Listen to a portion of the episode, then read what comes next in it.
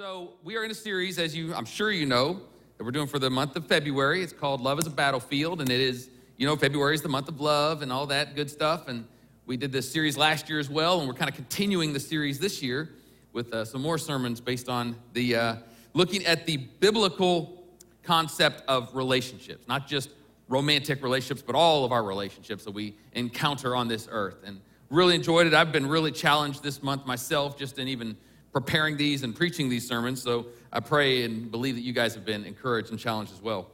Uh, we're in week three, and uh, I want to jump right in this morning and give you the text verse for today. In fact, if you would please stand with me as we read God's word together out of 1 John chapter 4.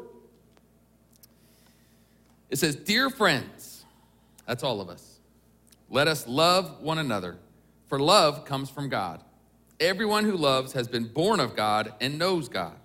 Whoever does not love does not know God, because God is love.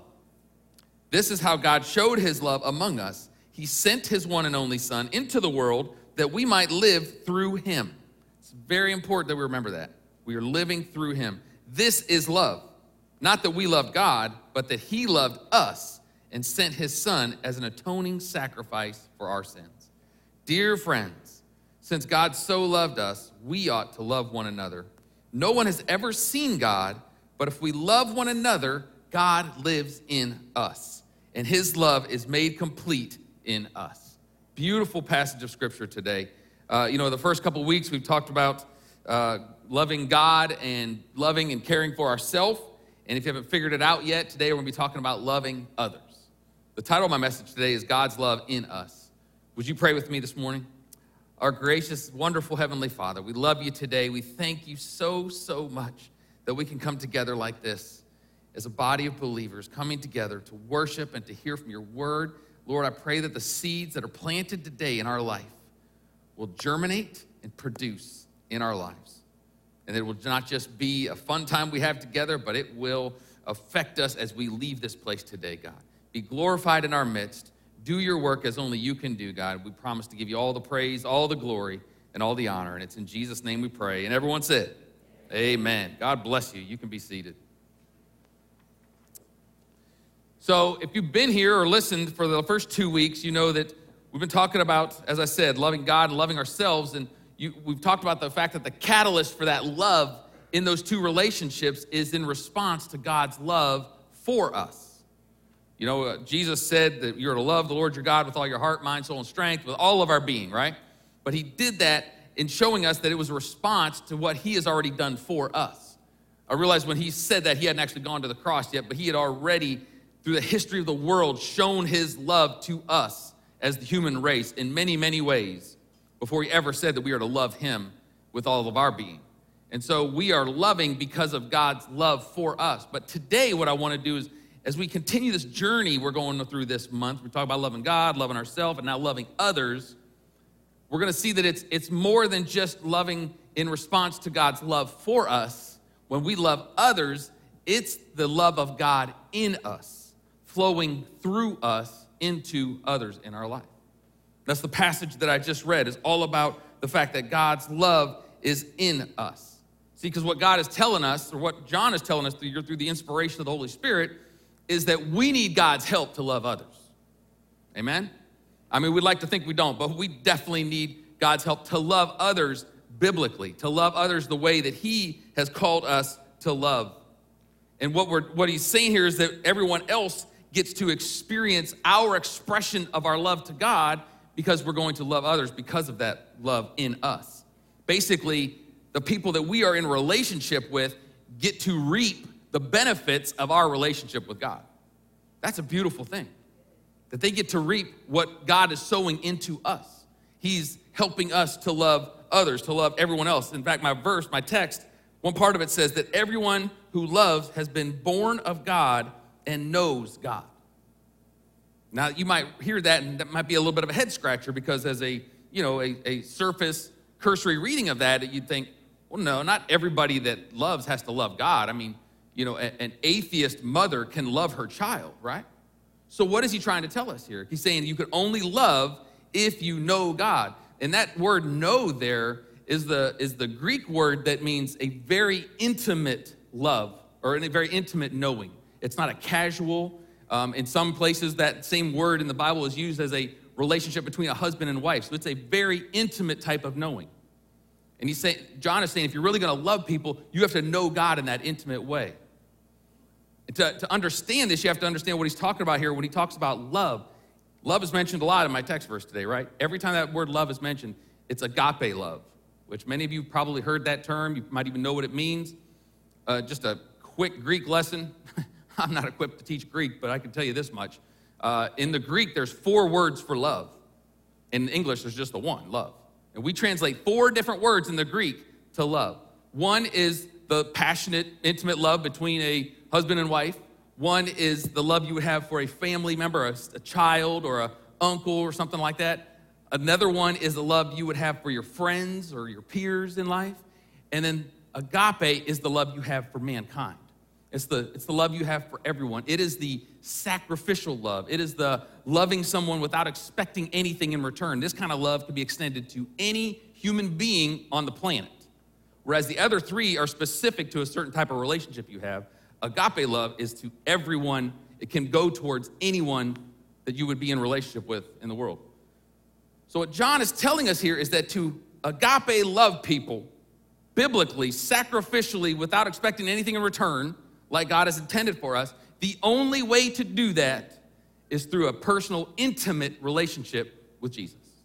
It's pretty simple. And he's saying it's not even just about having that relationship, but it's also the fact that we have this relationship with God and it's his love in us that overflows, pours out of us into others. He's saying you can't do it on your own.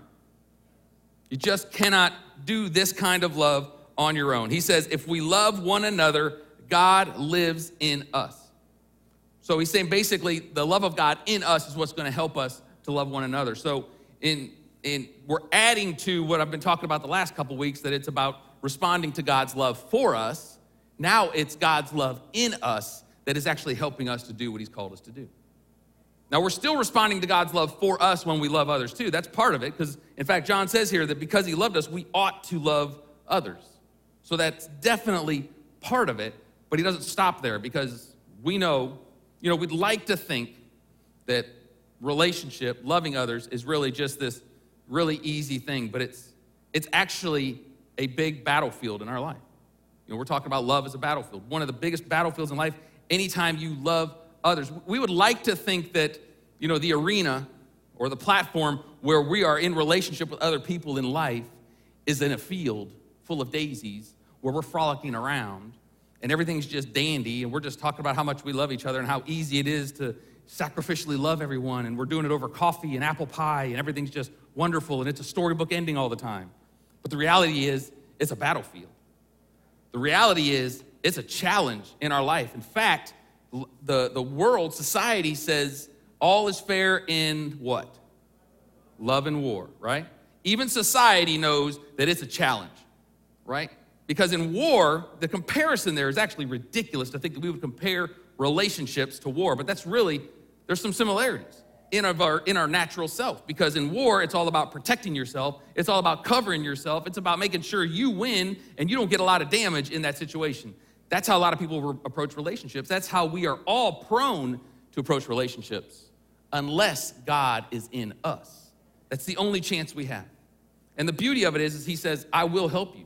I am in you. I will do this with you if you will allow me to help you. It doesn't have to be about self preservation or just doing whatever we got to do to win in relationship, but it is about the agape love that he would call us to. I want to just make sure I clarify and reiterate this today. You will never, ever love other people in your life, whether it's family, spouse, friends, coworkers. You will never love them consistently with an agape love apart from God. Cannot do it. It is a losing battle. You will never, ever win it. You might have short term success, but long term, it'll never work out without God in your life. That's what He is here for. Paul, uh, John says in that passage, he says, We can't see Him, but if we love, He lives in us. I love this. You don't have to see Him with your eyes to be able to have Him in you and love the way that He loves. So this what this tells me is that one of the reasons that God puts his spirit in us is for this purpose. You know, last week I talked about being filled with the Spirit, you know, the importance of being baptized in the Holy Spirit and continually filled with the Spirit of God, right? That's so important. And it, it, it's, if we're not careful, it can become something for us where it's just about us. Like, oh, Lord, fill me with your Spirit because I need to have a good attitude today. Lord, fill me with your spirit because I need your emotional healing in my life. Lord, fill me with your spirit because I need your blessing. I need your anointing. I need provision. I need, I need, I need, I need. That's part of it. There's no doubt that that is part of the job of the Holy Spirit in us, but that's only part of it. It is also to be that, that He would fill us to overflowing so that we could love others the way that He has designed for us to love others. It's so easy for us in the church to have this us against the world mentality. And we can circle the wagons, you know, and say, like, we're the church and we got to make sure we're taking care of ourselves. And that is scriptural. We're supposed to build up the body of believers. But that's not all we're supposed to do. This thing of circling the wagons and just staying together and not trying to let anybody else hurt us because, you know, we're the church and society is so against us now and everything's horrible and thank God we have each other. That's not how it's meant to be. In fact, I heard a I heard a preacher say not too long ago and this is somewhat of a crude analogy, so bear with me here, but um, it, it, it, it's appropriate and it feels like it makes total sense when I read it. But he said that Christians are actually like manure. Now, this is a Christian that said it, so he was not making fun of Christians. He said Christians are like manure. If you spread us out, we can actually really help things grow. We can actually be really fruitful and do a lot of good around us. But if you keep us all in one big pile, we just stink. I mean, there's some reality there, there's some truth. I promise you're going to remember that analogy too, aren't you? That's probably all you're going to remember from today. You're going to be talking tomorrow about this sermon. Like, I don't remember anything he said except that I'm like manure. But it's so good for us to remember that, that we are not just meant to just be recipients of the Holy Spirit so that we can just soak in our Holy Spirit hot tub and just take it in and just, ah, thank God for that warm hot tub, bubbly water. But we are meant to take it and impact our world, impact the lives of people that God has put in our life. We are meant to be effective for the world. Amen. Praise God. Let's not get out of balance and think that it's just about us. Our love relationship is for everyone. There is people that God has put in your life that He is wanting you to love in that way, to let the Spirit of God flow through you into the lives of others and we can resent, re- reject it, we can push it aside and not think about it, but the reality is we have to be intentional about it. And so, what I want to give you today, I want to give you a few points of what the, this battlefield of agape love looks like. Because if we're going to do this in our life, we are absolutely going to have resistance when we try to live this way because it's not in our nature. My text verse made it very, very clear that without God in us and without us submitting to Him, it's not even possible. So, of course, your enemy is not going to sit by and just let you do it. And your flesh nature is not just going to sit by and let you do it, it's going to resist. So, I want to make you aware of a few of the battlefields that I think will encourage you and challenge you today. And the first one is the battlefield of nice versus kind. Now, if you were here last year, I actually preached a whole sermon on nice versus kind. And it was, I believe, one of the most well received messages of last year, really. A lot of really positive feedback because there's there's some illuminating that this does in our life. And, um, but today it's just going to be one of the points. I'm kind of condensing it. But if you haven't seen the sermon, you can go back and watch it on, on our website or YouTube or something like that. But uh, the idea is that it's easy for us to kind of use these words interchangeably. Like, what's the big difference between nice and kind? I mean, they're not opposites, they both have to do with how we treat other people, right? But the difference is that one is pretty superficial and the other one has more depth and intentionality to it.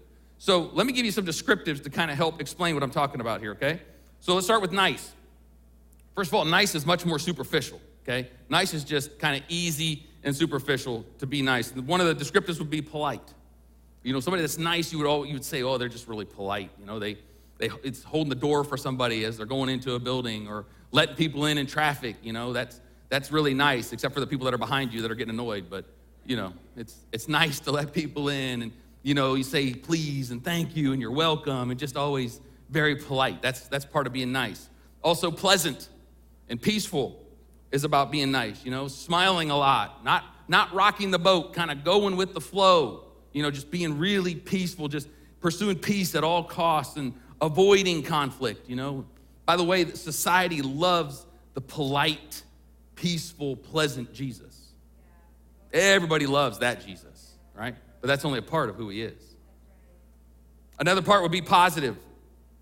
Being nice is about being positive. You know, that, that person just has positive energy. They're just so nice. They're always looking at the bright side, you know, and, and to the extreme, you know, they'll avoid anything negative and ignore it and act like it's not even there if we, if we take it to the extreme.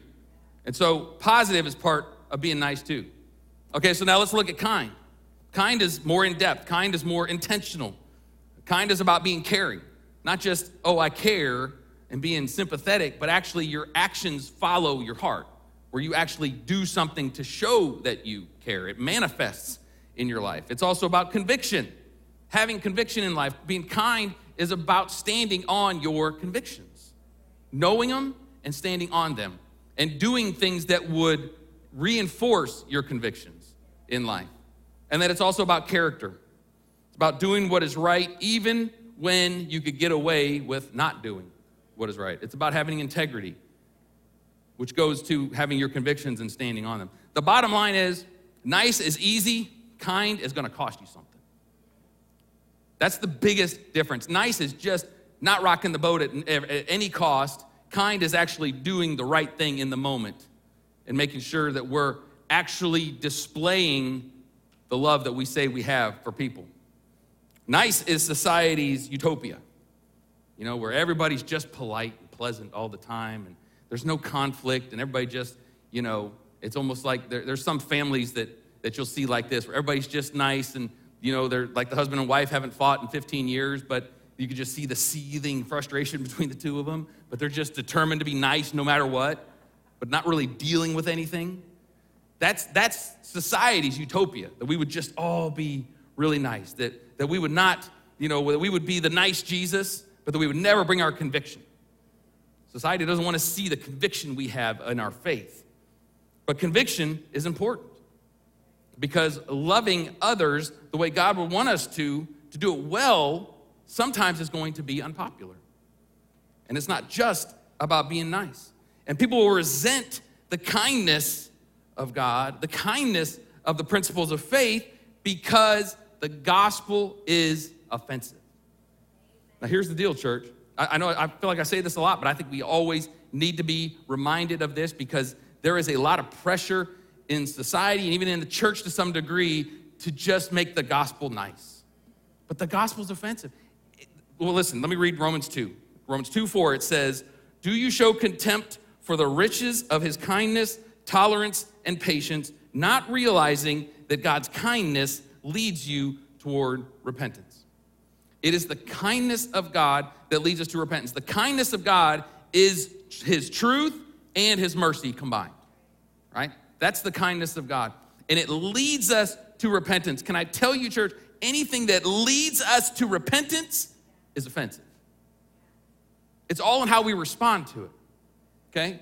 Everything about the gospel is offensive because everything about the gospel goes against our sin nature. So it's always going to offend us on some level. Now, some of you may have been maybe really seasoned in your faith. You've been a Christian for 40 years, and the, the, the tenets of the gospel don't really offend you. That's great. I think that should be, that's a goal we should strive for, you know, that it would just be easy for us to just say, yeah, you know what, I, I'm nothing on my own. I just need Jesus. You know, and to come to that realization, that's wonderful. But there's always, we never get to the place where there's nothing about the gospel that doesn't offend us. Never. Because it's always going against our nature. So for us to be led to repentance, something had to offend the norm.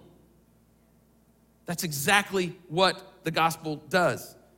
And nice without kind is not really adhering to the tenets of the gospel. Okay? Now I know some people would say, "Oh, good, I'm just going to go around and offend people." Woo, here we go.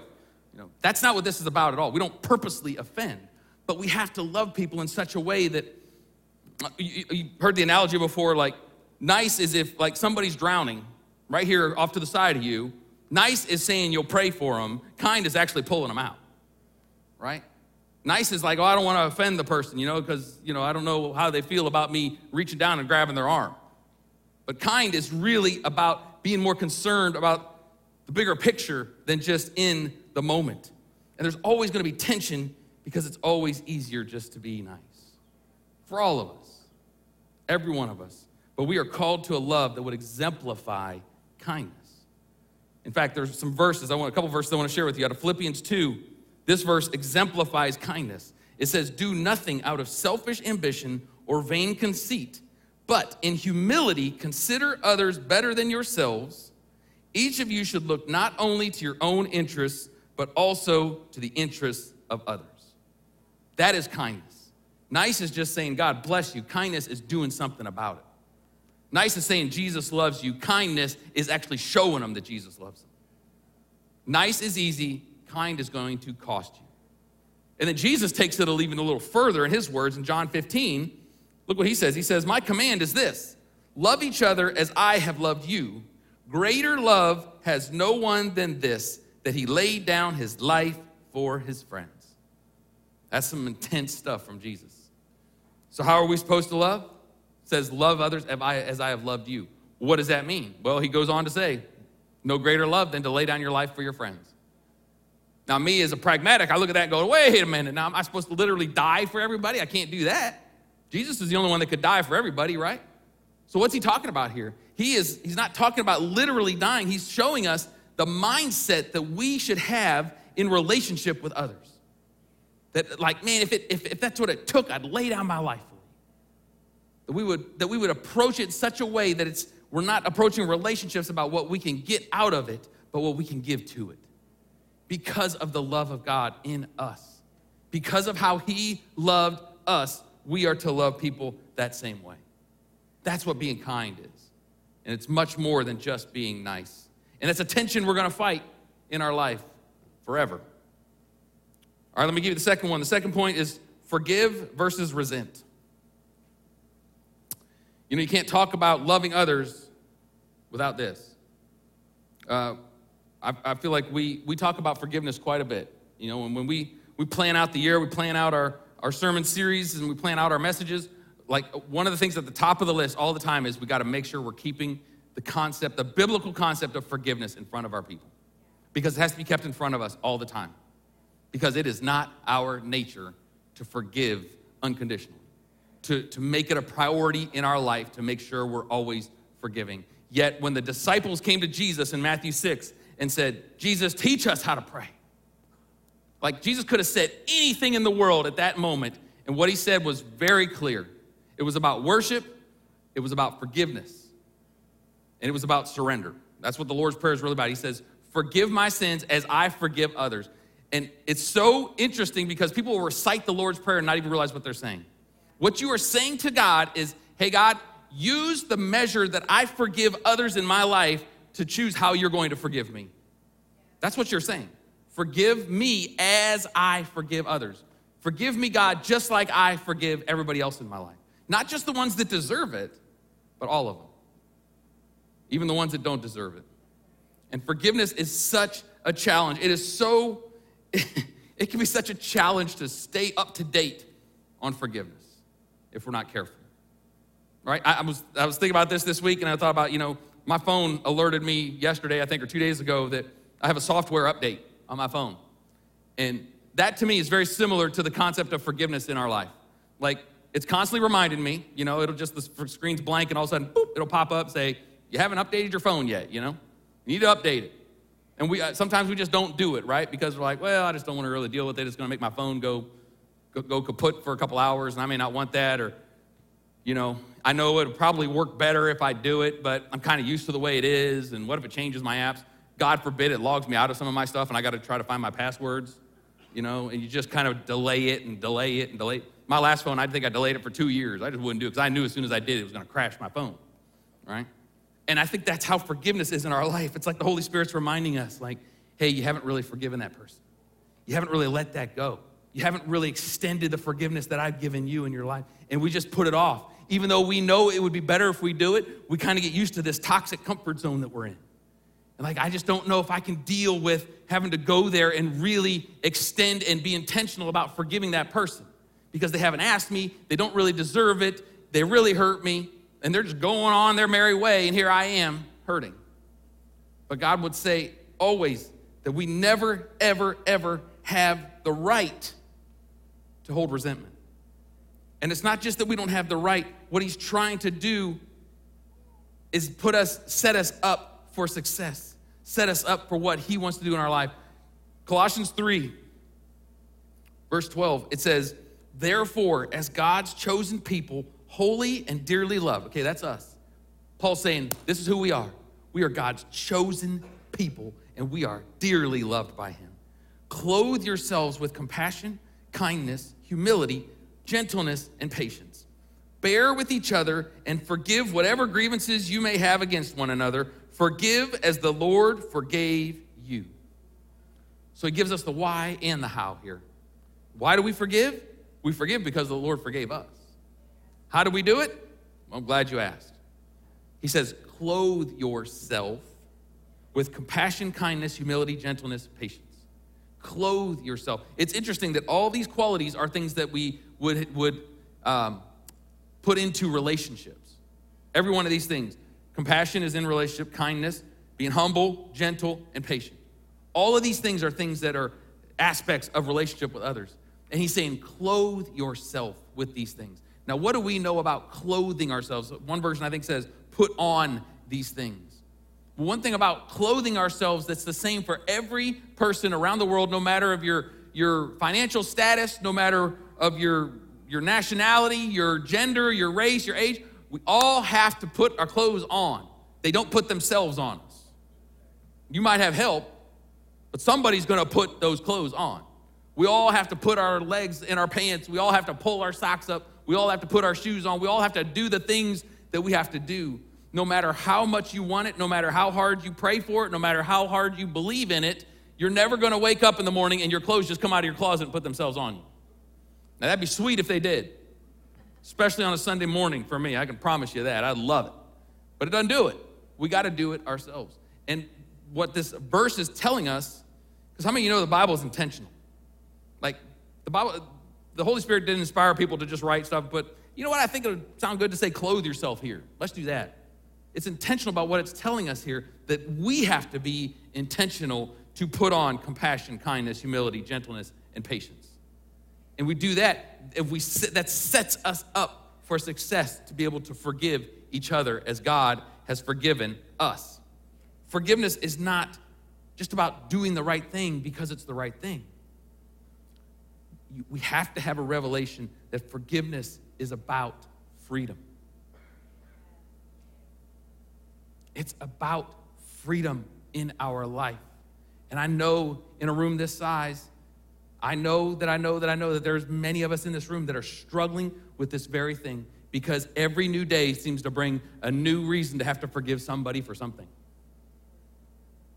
Social media will do it, watching the news will do it, going to work will do it, going to school will do it, sharing a house with a spouse will do it, having kids will do it, friendships will do it. There's every relationship has potential to have to extend forgiveness on a daily basis. And some things are small, some is just the somebody snapping at you for something little, some can be incredibly traumatic and horrible. But we have to, if we will set ourselves up and understand that us forgiving is about freedom, for us, it changes everything. You see, God forgave you to set you free. What makes us think that us forgiving is any different? He forgave us to set us free, so He asked us to forgive so that we can stay free. Because you know, when you don't forgive, you're the one in bondage. You're the one that's struggling. You're the one that is missing out on so much of the blessing of being in relationship with Jesus. You know, I, uh, I, I love to watch some crime documentaries. It's just kind of what I do. I mean, in downtime, it's kind of a way for me to just turn everything else off in my brain and just watch something. I like to kind of watch the process sometimes. And, you know, I, have been trying for 20 years to get Joy to do it with me. She just won't do it. She just doesn't understand how great it is and uh, and so I, I, watch these things, and you know, it's it's just amazing to watch some of the situations. And I remember one specifically where uh, a teenage girl was actually kidnapped and, and murdered by some guy, and it took them years to catch the guy. They finally caught him, and they prosecuted him. He was convicted. He put in prison. And by the time this documentary aired, or this story aired, it was probably 10 years old of what had actually happened. And they, I, I remember the interviewer was talking to the dad of the teenage girl. And again, it, it had happened like 10 years earlier. And they were just asking, you know, how he's coping and how he's doing with everything. And, and um, he looked at the interviewer and he said, You know, I'm a Christian. He said, and I know exactly what the Bible says about forgiveness. And I know that Jesus forgave me for all of my sins. But he said, I just can't forgive this guy. And it just, it broke my heart to see that because I could tell you, before he ever said it, I could have told you because they were interviewing him. He was saying, saying other things earlier. You could see the pain, you could see the anguish, you could see the bondage that he was in to the situation. Now, listen, nobody, I, I can't even begin to fathom what that man has gone through. Uh, it's on a level that I could never, ever, hopefully, will never, ever understand. And I get that. But here's the thing, church. Here's the, here's the hard truth about the gospel God cannot overlook our resentment because he feels sorry for us. He can't do it. He's, he won't allow himself to do it because he has set a standard. And if you look at Matthew 18 and the story of the unmerciful servant, you see that no matter what happens to us in this, on this earth, there's nothing that can happen to us that is any, any even close to requiring the amount of forgiveness that God had to extend to us. And he says, if I have forgiven you for all that, you have to forgive others. But it's not just you have to do it because I said so, it is about freedom. Because I've also seen crime documentaries where it's happened and the person has said, I forgive the person that did this. And I've seen where people have actually gone to the prison to face the attacker, the person that did whatever they did, to tell them, I forgive you. Because Jesus forgave me, I can forgive you. And the countenance of the person is completely different. So it's not, a, it's not a matter of what has happened, it's a matter of understanding that the only way to really get freedom is to live this out in our life. And I know some of you are struggling with that. I know some of us, uh, it's easy for us to, to feel like and, and go to the idea that it's just not fair. You know, when something happens and then whatever happened, that person didn't, isn't even sorry, hasn't asked my forgiveness, hasn't tried to reconcile, and it's just not fair. I, I hope, I hope we know this, and I hope you know my heart when I say this, but we got to get off this whole fairness thing. Life's not fair. It's just not. There's nowhere in the word that tells us that anything on this earth is going to be fair in life. And the reality is, this is another hard truth, but we really don't care all that much about fairness unless, uh, unless it affects us. I mean, that's the reality. There's so much going on in the world. There are atrocities happening all over the world every day. Christians, too, getting martyred, getting imprisoned for their faith. And you hear about it, but, and we, you know, when we see it, we go, oh, that stinks. But we don't really do much about it. And if we really cared about fairness, we would dedicate more of our life to it. But the reality is, it's human nature to really only be outraged about unfairness if it's happening to us. And the reality is, we can't focus on fairness. Let's focus on freedom in our life because that is what forgiveness brings us in our life. Luke 17, 1. Jesus said to his disciples, Things that, uh, things that cause people to sin are bound to come, but woe to that person through who they come. So Jesus is telling us here listen, people are going to do things to you. Don't worry about the fairness part of it. Jesus will take care of them. You need to just be careful in how you respond. I can tell you, we're going to be held an account as to how we respond to the sins that have been perpetrated against us on Judgment Day. We're going to be held to account how we respond to the things that happen to us.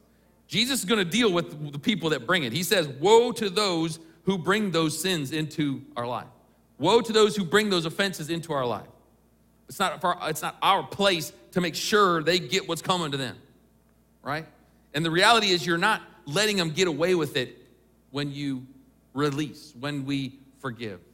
I know what changed my life in, in, regards to forgiveness a long time ago was having a revelation of the concept of that it's, it's not about letting them get away with it. What's happening is what I mentioned earlier in my message today. They are reaping the benefits of your relationship with Jesus. That's what's happening. And that's got to be okay with us they're actually they're getting the mercy and grace because of our relationship with God. Not because I'm good enough that I can suck it up and deal with it, but it's because of his love in me flowing through me. And church, I don't care what has happened to us, that is possible with the Holy Spirit in us. He does not ask us to do it alone, he is going to do it with us as we submit ourselves to him. All right, third and finally, the battlefield of honor versus exploit. Now, exploit is a, you know, it's a really negative term. We hear it, it's got a negative connotation to it, but the, the bottom line is exploit is just really to use in a selfish way. That's what exploit means. And when, in the context of what we're talking about today with relationships, it's about going into relationship for what we can get out of it, right? And I know we would, you know, we would gasp at the insinuation that I would just be about what I can get out of relationships. Well, the reality is it's all in our, it's in all of our wheelhouses. You know, you might have moments where we're wanting to give sacrificially, but without Spirit of God helping us, we are all going into relationship for what we can get out of it. We are all looking to exploit relationships in our life apart from the Spirit of God, apart from the love that we talked about in my text verse today. And in contrast, honor is about respect. It's about coming into a relationship with respect. It's about adhering to what is right, to honor the Word of God in our life, in our relationships, adhering to what is right. This is God's way of approaching relationships.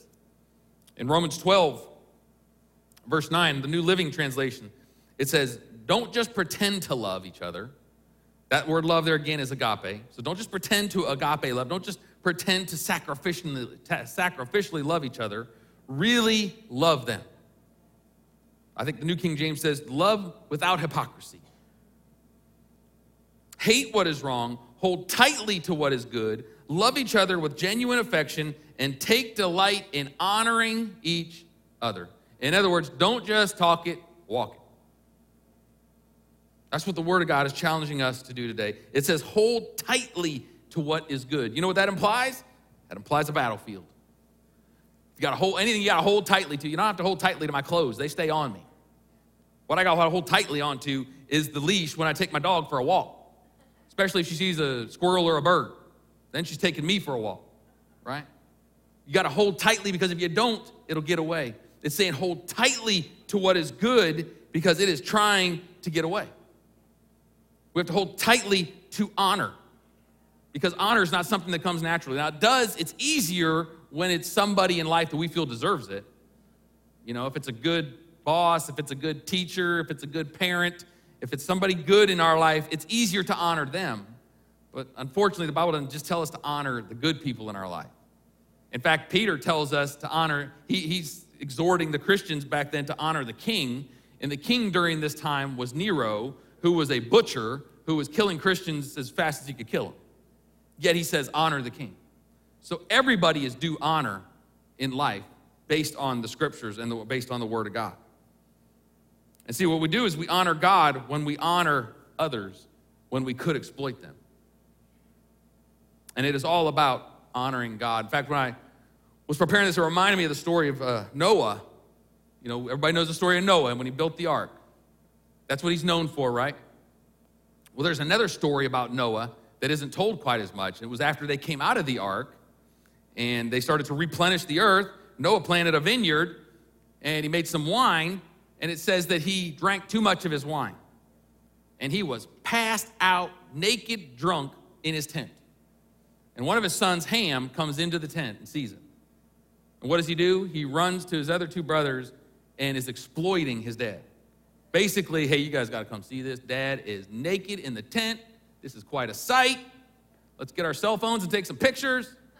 Uh, and so the two other sons come, Shem and Japheth, and instead of walking in and looking, you know what they did? They turned around, walked in backwards, took a sheet, and draped it over their dad to cover his nakedness. Wouldn't even look at it. They honored him, they covered his shame. And you know what? That's what we're called to do too. We're not called to exploit, we're called to honor and help cover people's shame, even if they would have deserved to be exploited. Noah would have got what he deserved in our eyes. It's like, well, how dumb can you be to do what he did, right? But yet the sons honored him. And you know what happened when Noah woke up and found out what happened? You know what he did? He blessed those two sons and he, he, he spoke a curse over Ham, who, by the way, Ham was the father of Canaan. And if you know the story of Canaan, Canaan is where the Israelites went into to take over when they came out of Egypt and destroyed all the people in there, most of them, and took over their land. And what is so interesting about this story is that when we talk about Noah, everybody talks about this man of faith. God spoke to him, he built an ark because God said he was going to flood the earth with rain. Nobody even knew what rain was then. It had never happened, it had never rained on the earth at this time. Incredible man of faith builds this ark, but then he makes this horrible mistake later. Nobody even talks about it. Yet Ham, all he did was kind of mock him and ridicule him and exploit the situation. What we learn from this is that Ham's response to the sin brought more trouble than the sin itself. Noah's, sin, Noah's not even known for this sin that he committed. Yet Ham's response to this caused him more trouble than it even did Noah, who was the one who perpetrated the, the act in the first place. We can learn something from that. God takes honor very, very seriously. And he calls us to honor each other in life and to, and to honor his word in approaching relationships with other, not to exploit, not to just come into relationships for what we can get out of it, but to live a sacrificial type love for others, an agape type love. And then he also goes on, Jesus tells us that we're to love our enemies. You know, Noah wasn't Ham's enemy. And that was a tough situation, but Jesus is going another mile, another length to say, not only do you need to honor people that you care about, you need to honor your enemies. I mean, who does that? Who loves their enemies? Like, apart from God, I don't see how that's even possible, you know? When we're in the, the flesh, as a, as a Christian and not really willing to really give this to God, the best we can hope for is just to kind of ignore our enemies, right? Like block them on social media so at least you don't have to see when they buy a new car or something, right? That's the best we can hope for. But Jesus says, no, no, I want you to love them. I want you to honor them in such a way that you are loving them. And the reason that he could tell us to love our enemies is because he did that to us. Romans 5 tells us that we were enemies of God. But yet, while we were enemies, Jesus still came and died for us. And because he did that, he says, Now I want you to go and do the same. Imagine how we could impact the world if we loved our enemies, if we agape loved our enemies and didn't just ignore them and just kind of hope they go away, but really love them the way God has called us to love them. And see, the way we can do this, because it seems like a Herculean task, right? Like, how in the world can I do that? everything in our faith, church, everything in our faith, every command from God, every blessing from God, every provision of God comes from putting Him first in that situation. So, you want to be able to honor your enemies? You know what you do? You honor God. When we honor Him, He gives us what we need to be able to honor our enemies. If you want the blessings of God, bless God. You want to see His will done. You lay down your will so His will can be done in, in your life.